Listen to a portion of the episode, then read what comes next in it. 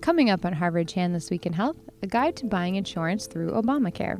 I would think the biggest thing to think about is, is how comfortable you are with risk. As open enrollment begins, one expert offers advice for finding the best healthcare plan for you and your family. Plus, the new research showing how Medicaid expansion affects the way people use the healthcare system.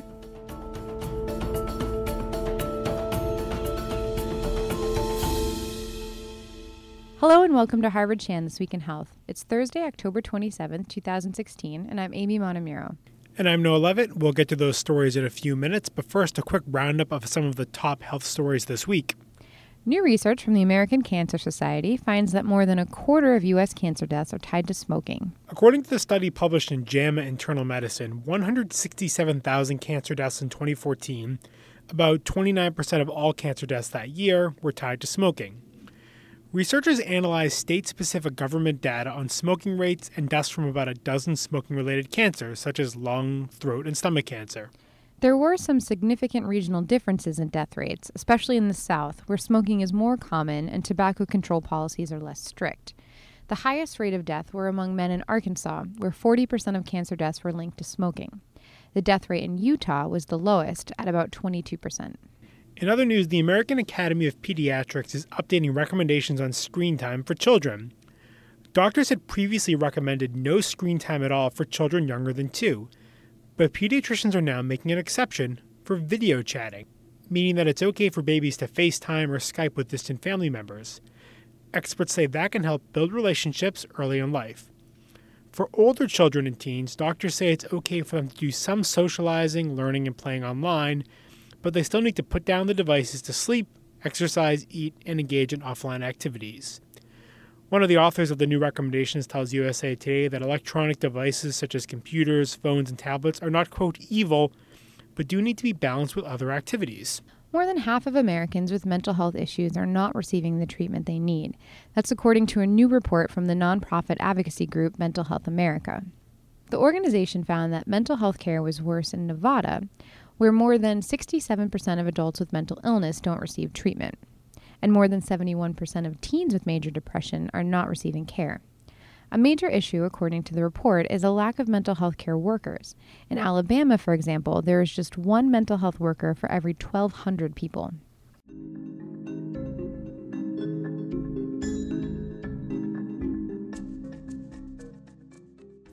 If you're planning to buy healthcare through the Affordable Care Act or Obamacare, open enrollment begins November 1st and runs through January 31st. If it's your first time buying insurance through the Health Insurance Exchange, it can be a little daunting. So we sat down with Kathy Swartz, professor of health policy and economics at the Harvard Chan School, to get some advice on choosing a plan. As you've probably heard in the last week, there's a lot of talk about rising premiums this year under Obamacare, and we'll talk about that in a moment. But first, we asked Swartz to give us some background on who is likely to need to get coverage through the health insurance exchange. The largest number are people who have jobs and their employer does not sponsor health insurance where they work. Um, so a lot of people who are work for small firms or maybe are self-employed themselves or they work on a contract basis so they they work at some place but they're not employees of that place um, and there are a lot of people who work on contract like that. They all need to be covered by health insurance or they pay a tax penalty when they file their income taxes. A lot of people who re- have remained uninsured over these last couple of years since the marketplace has opened, um, a disproportionate share of them are younger adults, so anywhere between 18 and say 35 or 40. So the um, administration is making a big push this year to point out to younger adults that you don't want to face these risks of finding out at age 30 that you have cancer or that you're in a car accident or you have a sporting event accident. Um, and then you put either your own family or your parents at risk for the costs of the care. And by having more younger, healthy people in these plans, that will prevent the premiums from going up quite as rapidly as they have these last two years, where you know, in fairness, the insurance companies really had no idea who would. En- nobody had a really good idea of who would enroll, um, and so the some of these large increases in premiums that people have been reading about have come about largely because um, there weren't as many younger people who are eligible for premium subsidies enrolling in these plans. And as Swartz mentioned, premiums for insurance plans are rising this year. So, for some background, under Obamacare, there are four levels of plans that are offered bronze, silver, gold, and platinum. All offer different levels of coverage and cost for patients. The silver plans typically cover 70% of a patient's expenses and are considered the benchmark plan. Premiums for those plans will rise an average of 22%. But Swartz says many people will be shielded from these price increases. If they have incomes below 400% of the poverty level and their incomes are above the Medicaid eligibility ceiling, um, they will be getting these premium tax credit subsidies. And a quick aside here that this can cover a wide range of incomes depending on your state, from just around $47,000 for an individual to $130,000 a year for a family of six. We'll actually have a link to a tool on our website, hsph.me slash thisweekinhealth, to help you calculate your subsidy eligibility. Now back to our conversation with Kathy Swartz. So even though people talk about you know premiums going up by 10%, 15%, 20%, or in a few cases closer to 50%, um, people need to remember who are eligible for these premium tax credit subsidies that uh, they will not be paying all of that additional cost, that a lot of that will be subsidized by these subsidies that come for premiums. There are so many different kinds of plans. So I guess what are, what are what are the major plans that people would be shopping for and what are some of the key differences between them? The major plans that are out there in most states are HMOs, which are really managed care plans, or um, high deductible plans, which are generally called point of service, that's the POS. Those are the two major types of um, plans that are being offered in most states. One thing that people should remember is that um, the marketplace for where they would get health insurance is not their entire state. It's very much uh, based on the region where they live. And so premiums that they might be facing say if they were in the Boston metropolitan area, are not the premiums they would be facing if they lived in the western part of Massachusetts, which is mountainous and much more rural. The main thing that any consumer looking to, or shopping for a plan really should be looking at is whether they get a plan that has a relatively high deductible. So something that might be $2,000 per person or maybe above $5,000 for a family versus a plan which would be more likely to be a managed care plan that has a sort of what was being called a limited or a narrow provider network, which means that they would have a smaller number of physicians in hospitals and diagnostic testing areas um, that they could go to that would be in network. And so the cost to them, out of pocket cost to them, would be much lower than if they went to somebody who was not part of this limited provider network. So they most consumers right now are probably hearing about whether do you face a plan that has a high deductible or do you face a plan that has a limit on the numbers and types of providers, uh, doctors, nurses, hospitals, diagnostic testing centers that they can go to we hear a lot about these high deductible plans. So, I mean, could you explain a little more detail about, detail about what a high deductible plan is? And also, I mean, are there situations where that is the best option for someone? This is a really great question because we hear a lot about these high deductible plans because a lot of employers are offering them. And in the employer-sponsored health plans, they gen- the anybody who chooses a high deductible health plan is probably also getting um, a health savings account that goes with it, where the employer may put money into that. And that is very different from what are known as these high deductible health plans that are available in the Affordable Care Act or Obamacare marketplaces. In the marketplaces under the Affordable Care Act, there is no health savings account that goes with it, unless somebody somehow has money to do that, but then they're not likely to be getting a um, premium tax credit subsidy. So that means that if you choose a high deductible health plan in the Obamacare marketplaces, you are responsible for the first, let's say you have a deductible of $3,000. You're responsible for the first $3,000 worth of your medical expenses before the insurance will pay anything. And then there's probably um, either some co-payments or a co-insurance rate, generally about 20%, that the person still would be paying out of pocket until they hit the maximum allowed out of pocket spending per year. Somebody who might want this plan, type of plan with a high deductible, is probably somebody who is either very healthy and doesn't expect to have um, high medical expenses or even more than maybe at most one visit to a doctor um, during a year. And so that they're trading off um, having a very low premium, essentially. It's possible that if you're very, very, very sick, you might say, okay, I'll still choose this high deductible plan because I will have a wider range of physicians and hospitals I can go to. And I know that my medical expenses are going to be a lot larger than that $3,000 deductible. So maybe they would decide that way. But generally, the people choosing high deductible health plans are, are healthy and don't expect to go to a doctor at all during the year. If you're someone who has maybe a chronic condition, you have a lot of prescription drugs, or you know you're having a major surgery coming in the next year, uh, I guess how, how would you kind of manage those considerations? Well, again, I think it depends on your own. Um, family financial circumstances, you might still choose a high deductible plan of three thousand, maybe even up to five thousand dollars, knowing that you could pay that and then um, you could still go to whatever surgeon you wanted to.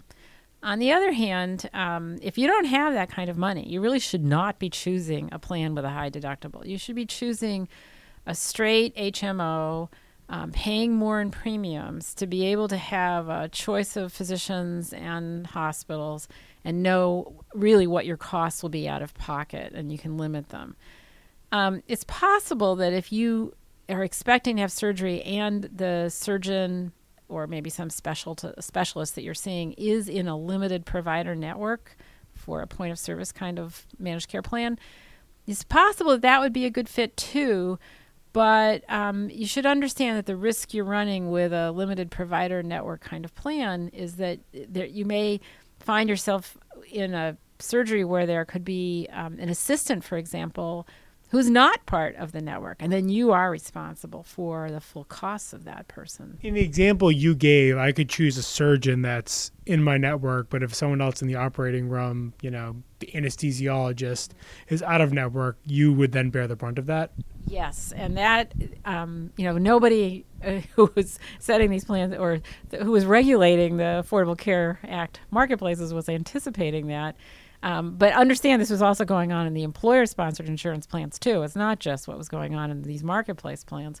Um, and so there's been a lot of pushback on that. And my own sense is that um, there's a little bit less of that, but you need to ask a question about is the anesthesiologist covered by my plan? Is the assistant covered by my plan?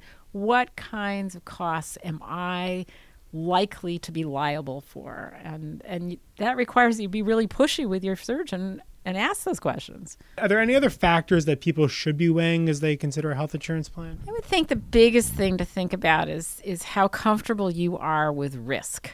Um, that is, you may decide that you need a lower premium just because you just don't have enough money to pay more than one of these limited provider network plans or a high deductible plan is um, priced at. And that's fine, but just be aware that then you could face significant out of pocket costs. There are real trade offs all the time. And I think as long as somebody is healthy, especially if they're young, um, the major things to be worried about there is that you could be in a car accident or some kind of sporting event like skiing accident. And so if you ski a lot or if you play rugby a lot and you could get injured, think hard about the risk um, that you or your family is being put at if you have these unexpected costs because suddenly you break a leg in a terrible way and you need surgery, that's going to be costly. The prescription drugs issue is a, is a real issue because there um, there are a lot of newer drugs that are coming on the market right now that are coming in at higher prices. There's increasing pushback, um, especially coming from Medicare. And so I think we're going to have to watch that play out over this next year or two of what kinds of cost reductions come about. Um, that's not going to come just from people who are covered by insurance through these marketplace plans, but more likely probably Medicare and the employer sponsored plans. That was Kathy Swartz offering her perspective on purchasing health insurance under the Affordable Care Act. Swartz says one issue she's watching closely would be Medicaid expansion after the November 8th presidential election. 19 states have still not chosen to expand Medicaid eligibility for low income adults, which is permitted under the Affordable Care Act. That includes Texas and Florida, which have large numbers of uninsured people whose incomes are currently too high to qualify for Medicaid. In those two states alone, more than a million people would gain coverage with a minimal cost to the states.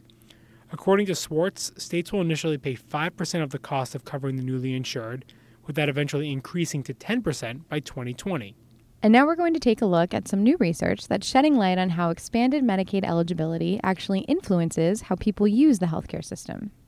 A study led by Kate Baicker, C. Boyden Gray Professor of Health Economics at Harvard Chan School, and Amy Finkelstein, the John and Jenny S. McDonald Professor of Economics at MIT, looked at new evidence from the Oregon Health Insurance Experiment. When that state expanded Medicaid in 2008, it had so many applicants that it used a lottery to determine coverage, creating a unique randomized controlled evaluation of the effects of Medicaid expansion. What Baicker and Finkelstein found is that visits to hospital emergency departments jumped by 40%, and that increase persisted for at least two years. A key finding the newly insured were not more likely to substitute doctor office visits for trips to the emergency department. Rather, Baicker says that Medicaid makes it more likely that people will use both types of care. People weren't more likely to go to the doctor or more likely to go to the emergency department. They were more likely to go to the doctor and the emergency department. So insurance made all sorts of healthcare more affordable and people used lots of different kinds of care. Medicaid makes all sorts of care more affordable. It's not surprising that people use the emergency department when it is free when they have Medicaid and very expensive when they're uninsured. I also think that the fact that the doctor's office and Medicaid and emergency department use were more complementary rather than more substitutable was not all that surprising to physicians. We had lots of examples of people calling up their primary care doctor with a health concern, having the primary care doctor refer them to the emergency department, and following up on that when they had insurance. So physicians didn't seem all that surprised, and economists didn't seem all that surprised, but I think it might have been surprising to a lot of policy analysts.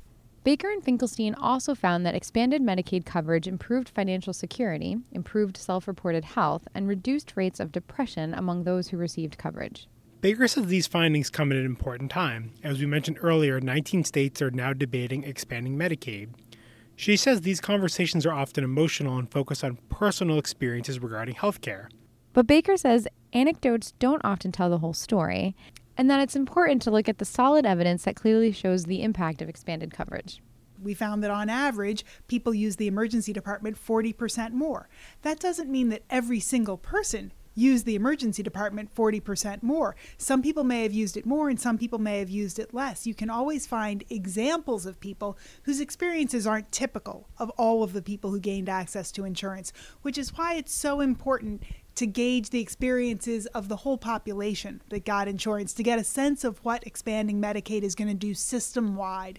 We found a lot of examples of anecdotes that either matched what we found overall or were completely contradictory to the story that we found overall. And all of those anecdotes are true. People are relating experiences that were real. It's just that not everyone's experience is typical, and you don't get a sense of the typical overall prevailing experience until you put together information from thousands of people. So it's really important to do that. That doesn't mean we can't learn a lot in terms of individual experiences about context and humanize the numbers that we see. And I think that that's vitally important, but it's no substitute for robust scientific evidence. So, what's the takeaway for the 19 states debating expanded Medicaid eligibility? Baicker says it's simple expanded coverage will increase healthcare use. It would be nice if expanding health insurance reduced healthcare spending and improved health. That would be a win win. Insurance gives people access to care they didn't have before, which is really beneficial to their health, but it doesn't come free. And so states considering expanding need to consider what's going to happen to healthcare resources and to total spending. And they should be doing that with real facts on hand rather than hope. And if you're interested in learning more about the impact of expanding Medicaid, Baicker, Finkelstein, and their team of researchers have put together an interactive tool that allows you to see whether personal experiences match the overall effect of the Oregon Health Insurance Experiment.